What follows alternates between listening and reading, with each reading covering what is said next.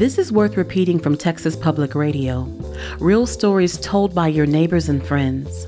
I'm Andrea Vocab Sanderson, San Antonio Poet Laureate.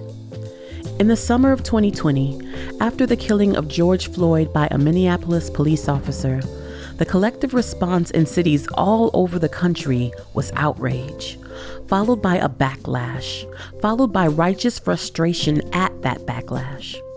But throughout all of that, faltering and imperfectly, came a wave of reflection and introspection. We asked our listeners to tell us their stories of racism and discrimination in San Antonio. Kirsten Thompson starts off this episode re examining a childhood memory. Looking back, I can honestly say that I can't remember a time where the ever present undercurrent of racism was just absent from my life. Rather, it seemed to sort of always be there in the ether, kind of lurking about, and it informed so much of how we existed, whether that was expectations of behavior as children because the standard is different, or if we could pass through a certain town, depending on the time of day or night. But one particular experience that I had early on delivered a gut punch to me that I still remember vividly, viscerally to this day, 30 years later. It was the summer of 1991, and my mother, my two sisters, and I had just moved to San Antonio, Texas from a small town right outside of Houston. And I was excited. I was elated because I was going into junior high. In my mind, junior high was close to high school, therefore, I was entering the world of adulthood, and I was very eager to make new friends, to just be in a new city, but also to learn because I was a nerd. So, one of my favorite, favorite teachers, the second year that I was at this school, seventh grade, I just adored her. She was tall, she was elegant, she was worldly. She always talked about her travel. She had impeccable diction, and I just, I really looked up to her. And I enjoyed going to that class because I always got extra credit opportunities. I always had little side projects, and she would actually talk to me as if I wasn't necessarily a student, but just another adult, and I really liked that. One day, I noticed that more black girls were being enrolled into the school. Now, this was significant because the school was mostly white with a small Latino presence and a few black children sprinkled here and there. And I was friends with everyone. I didn't belong to a clique, I didn't have a crew, I didn't have anyone particular that I was besties with. I just got along with everyone. But in that seventh grade year, several new families who were military had moved in and their daughters were enrolled at my school. I was so happy because I was starting to see more girls who looked like me. So during lunch, I made friends with them. We introduced ourselves. We hit it off. It was wonderful. I began to harmonize in the hallways. We would sing together. We would make up little dances outside on the blacktop or even walking, you know, from class to class. I just, I was elated. And then one day, that teacher and I, we sort of made eye contact in the lunchroom. And I didn't know what it was. I just knew that it was a little bit different from how we normally connected. But I didn't really think anything of it. I just sort of waved and she sort of nodded and then she left. And because I had her later in the day, it was several hours later when I saw her again. And after class, she pulled me aside and she said, Kirsten, you have so much potential. You are so smart. You're just one of my favorite students. And I was like, thank you. And then she sort of lowered her voice and said, But I want you to be really careful about who you're hanging out with. Now, I had a very conservative, strict upbringing. There was no hanging out. I didn't know what she was talking about. So I asked her, like, what do you mean? She said, Well, I noticed you've been spending time and kind of hanging out in the hallway with different kids, a different crowd than you normally do. And the only difference that I could think of was these three girls. She said, You have so much potential. I just don't want you to ruin it. And I sat there for a minute, completely confused. And then my confusion turned into sadness because I really liked my new friends. And then my sadness turned into anger. I was livid because I realized that she really meant that she just didn't think I should hang around that many black students and that hanging with those students would somehow mess up my potential. I never looked at her the same that day. She always insisted I was still her favorite student, but I stopped caring. And every once in a while, I'll get that same knot in my stomach when I'm in a similar position because those things, they stay with you viscerally. A friend of mine said recently on social media that racism is like that toxic friend that's always in the middle of every argument in a circle of friends. And when you start to examine it, you realize you don't know what anyone's arguing about or what the issue is because that toxic friend will be there and will show whatever face is necessary. The face that I was shown that day was racism. It was subtle, but discouraging a child to hang out with other children who haven't done anything wrong just because there's too many of you together is a problem. And until we start to face these sorts of problems head on and identify them and call them out, then nothing's ever really going to change. And best believe if I ever run into that teacher, I will be sure to tell her how she made me feel that day.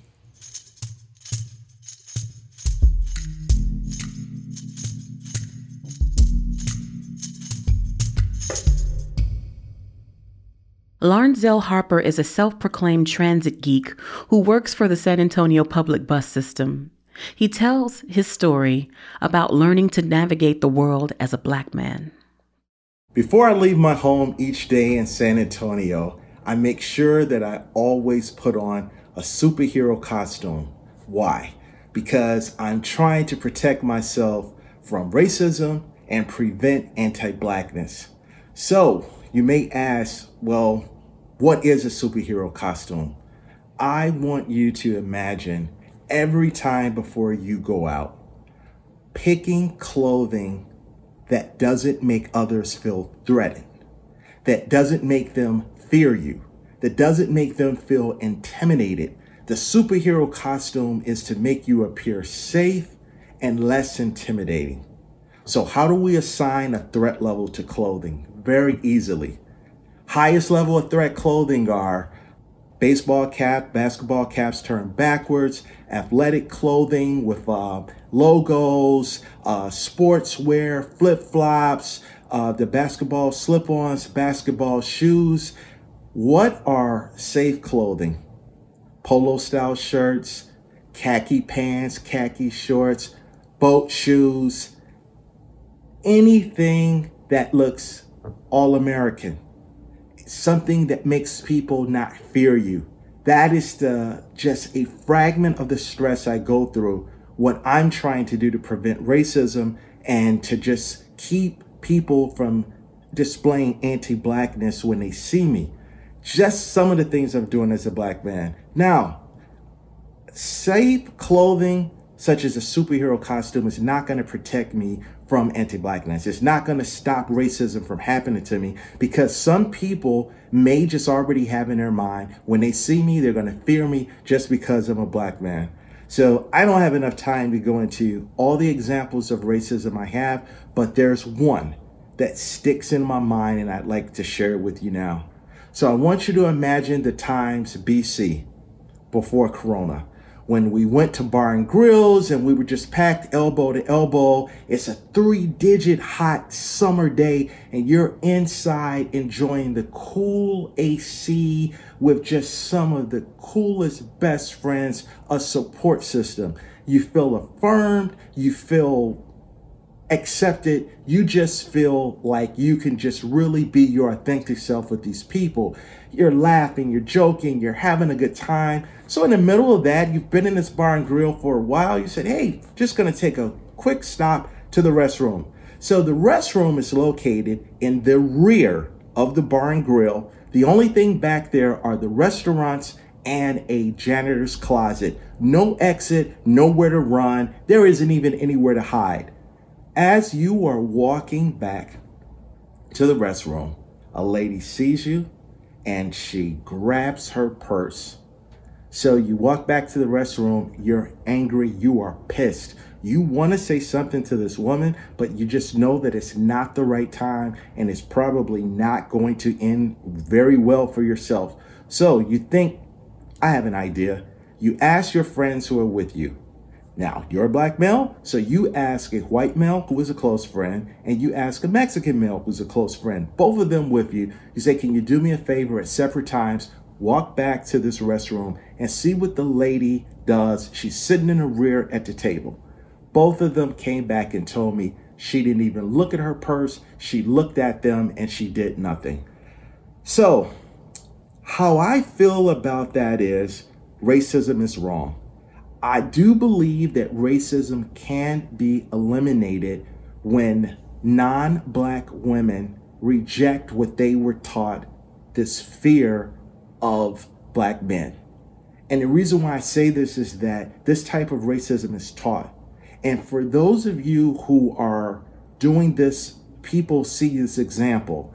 If you are locking your door, shutting your window whenever you see a black man coming, something else. If you are exiting the elevator, if you are immediately crossing the street because you see someone, uh, especially a black man coming, or the other example is you're walking with someone and you stand close to them because you see a black man, you are passing on racist examples for young girls or other women to see.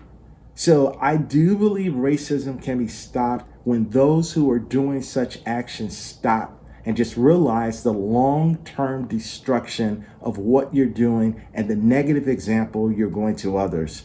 So, and I just want to say non blackness, uh, the anti blackness, and just fear of a black man it's not just limited to white women this is something that i've experienced from just a lot of women who were not white but they were not black and i just want to just close by just saying as a black man even though i'm wearing a superhero costume it does not always protect me from racism and anti-blackness.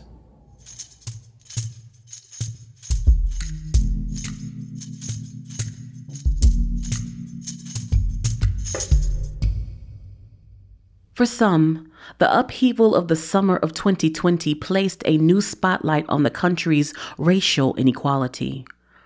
For Leonora Walker, the leader of a nonprofit that supports the formerly incarcerated, it was a reminder of an injustice she already knew.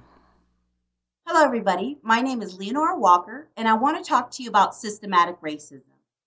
The reason why I'm talking about systematic racism is because I'm somebody that was formerly incarcerated at one point in time, actually six years ago. And when I came out of incarceration, I really thought I could get back to being a productive citizen, get my housing, do the things that I needed to do to take care of my family. But as soon as I got out of incarceration, I was labeled and stigmatized. And I was systematically run through the system in different ways that would try to prevent me from being successful in my reentry. And how is that? Let me share with you a couple of things that I've had to go through. Let's talk about probation.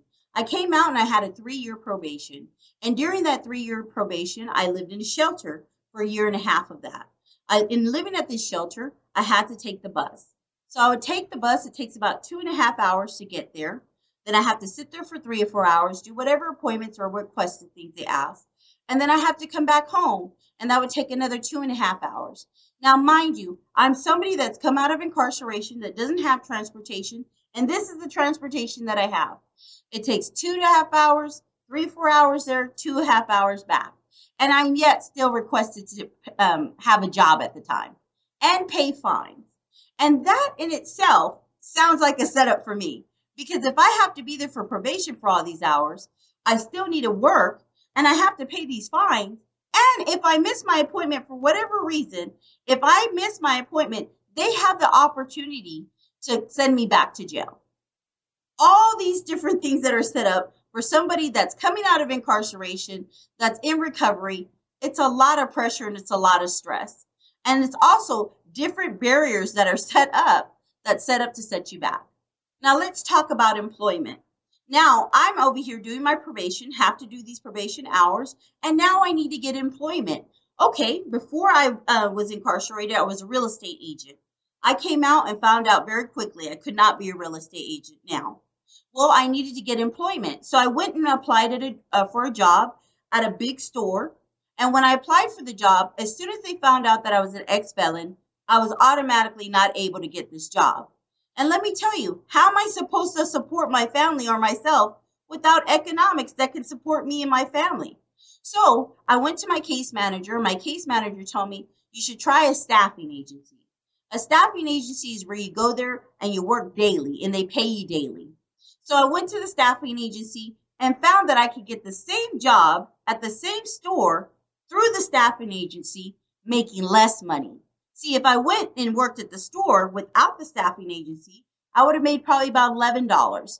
But through the staffing agency, they were going to pay me $7.25 an hour. Plus, I work hours that other people don't work. And I'm talking about the two to seven o'clock in the morning type hours. And I got to get this job and I got to work there and I got to find transportation that would take me to do this job for making very bare minimum. And it's not even steady. It's not a steady income. So there's employment that there's a um, what I have to deal with this systematic system of employment because now because I'm an ex felon now I can't even get a proper job and if I can't get a proper job and take care of myself there's a big chance and actually in the state of Texas 63% of people within three years re, um, uh, are sent back into incarceration. So let me tell you, this is a, a problem, and this is what I'm talking about systematic racism that's set up to set me back. Now, we talked about employment, we talked about probation. I want to talk about housing. Housing, when I come out, man, talk about a setup. Let me tell you, I had to live in a shelter, didn't have anywhere to live at the time. So when I lived in a shelter, I was trying to find an apartment. And when I tried to find an apartment, I found a list called friend, felony friendly apartments. Felony friendly apartments means that these are apartment complexes that take people that have felons.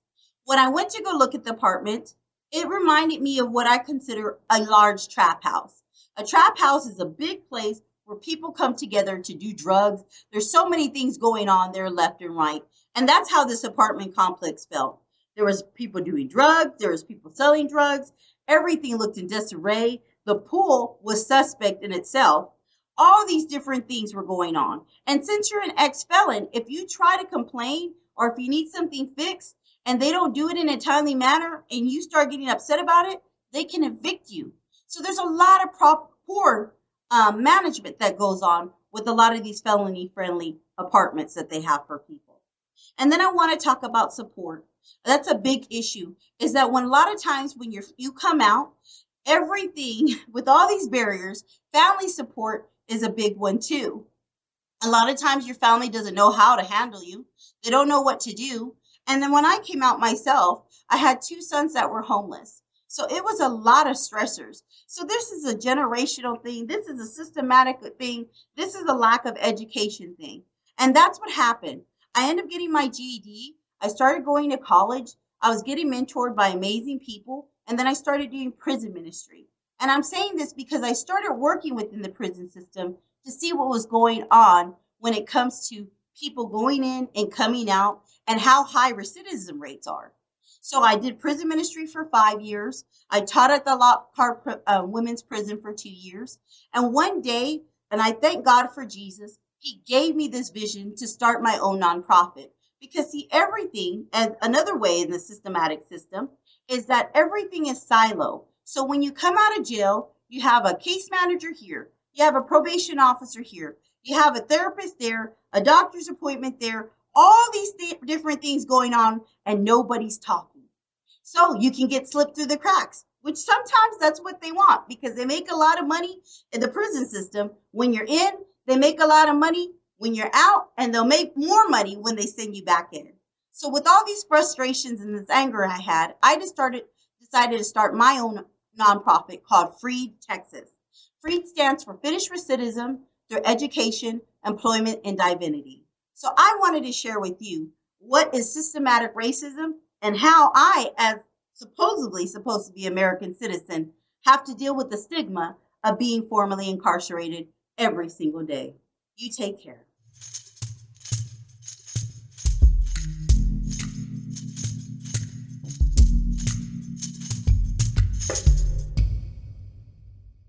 Bria Woods spent the better part of her life learning about her own blackness in one way or another. She recounts that journey for us, starting from the beginning.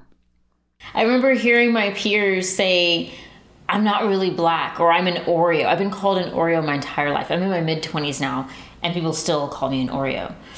And I, you know, some of the reasons over the years that I've been told that I'm an Oreo, which means black on the outside and white on the inside, is because I'm so well spoken or I'm I'm so educated or articulate, uh, because I'm a vegetarian, um, because I listen to the Jonas Brothers. Someone even went as far as to say I'm not really black because I know who my father is. And what's interesting is I've heard this from both my white peers and my black peers you know, I wasn't black enough for either group, but I'm obviously clearly not white. So where did that leave me?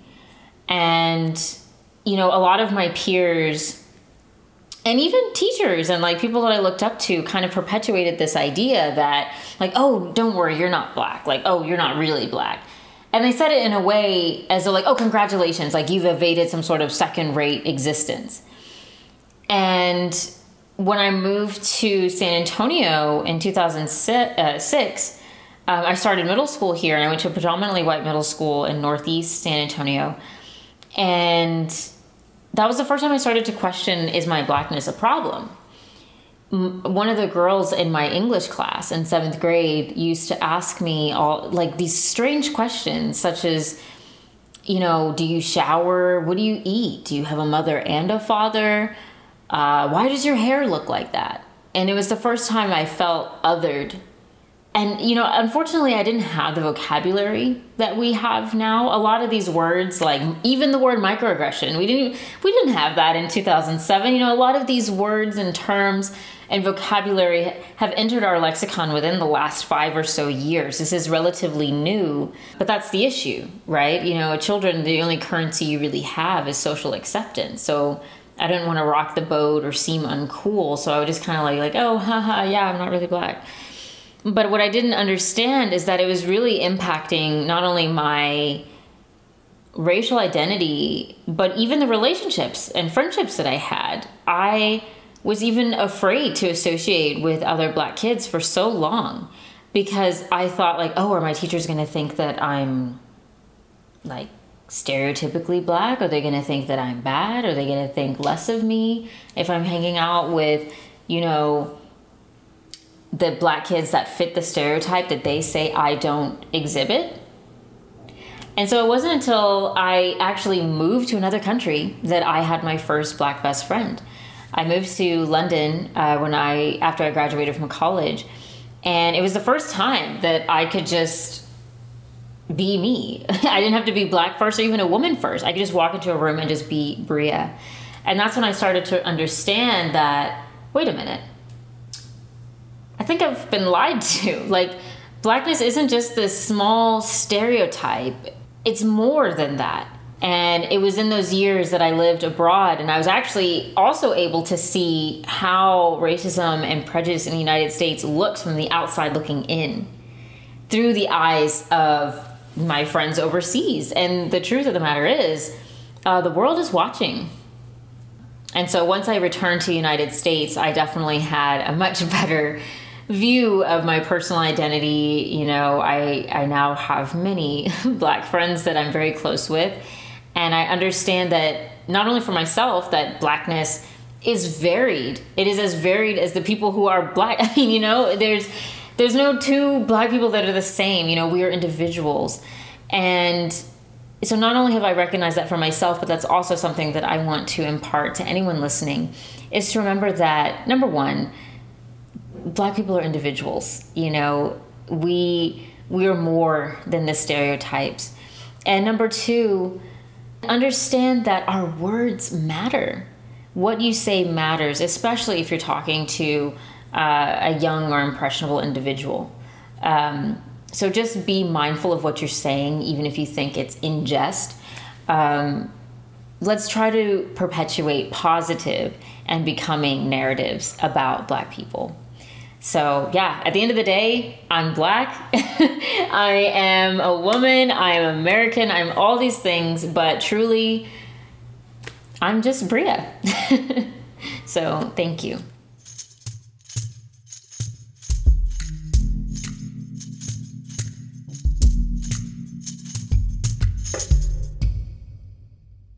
To close out this episode on race and racism, Dacre Brooks shares her experience as a young black girl discovering her identity.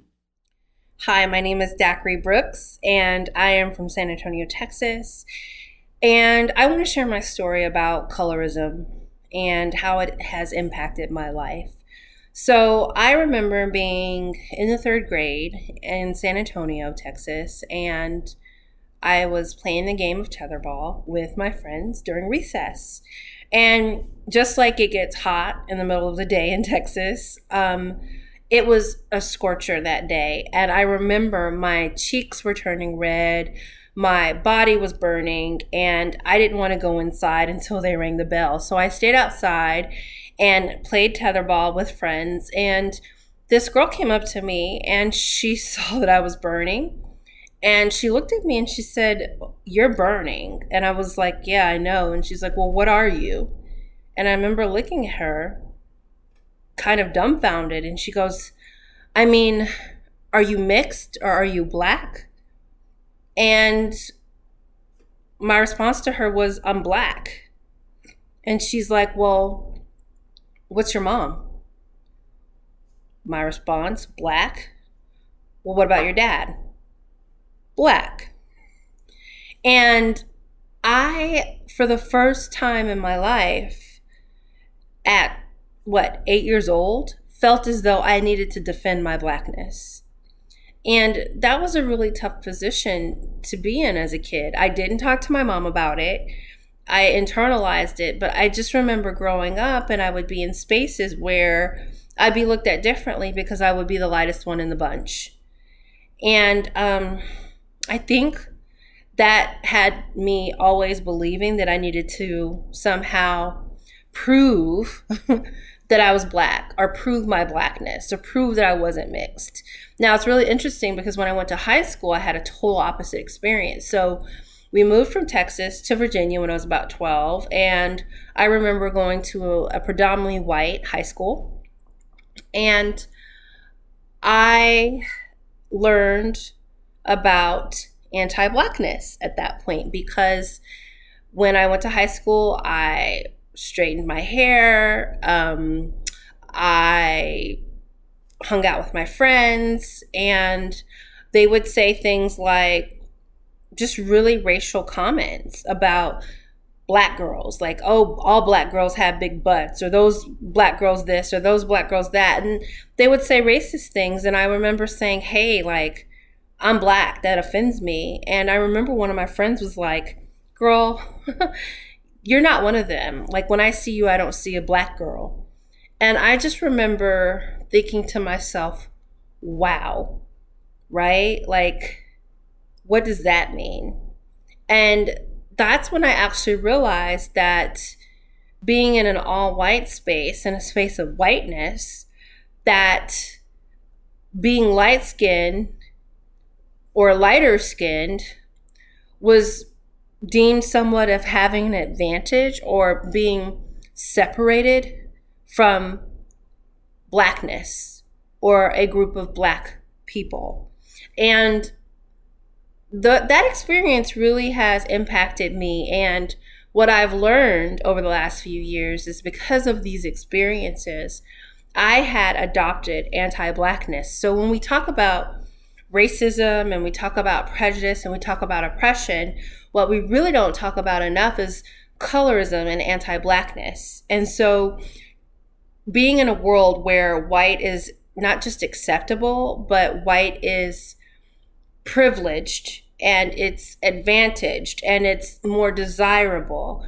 Now that I'm older and I'm a mom, I've really had to not only just undo the anti blackness, but I've had to teach my kids the importance of understanding what anti blackness is and why it is a form of oppression and how it backs white supremacy in, in a world of whiteness. And the conversations haven't been easy, the conversations have been uncomfortable, but they've been necessary in terms of teaching my kids to love every aspect of themselves from their skin tone to the texture of their hair to the fullness of their lips and to their features that being black is beautiful but being black doesn't mean that it's a specific skin tone that the beauty of blackness is the diversity and the shades of blackness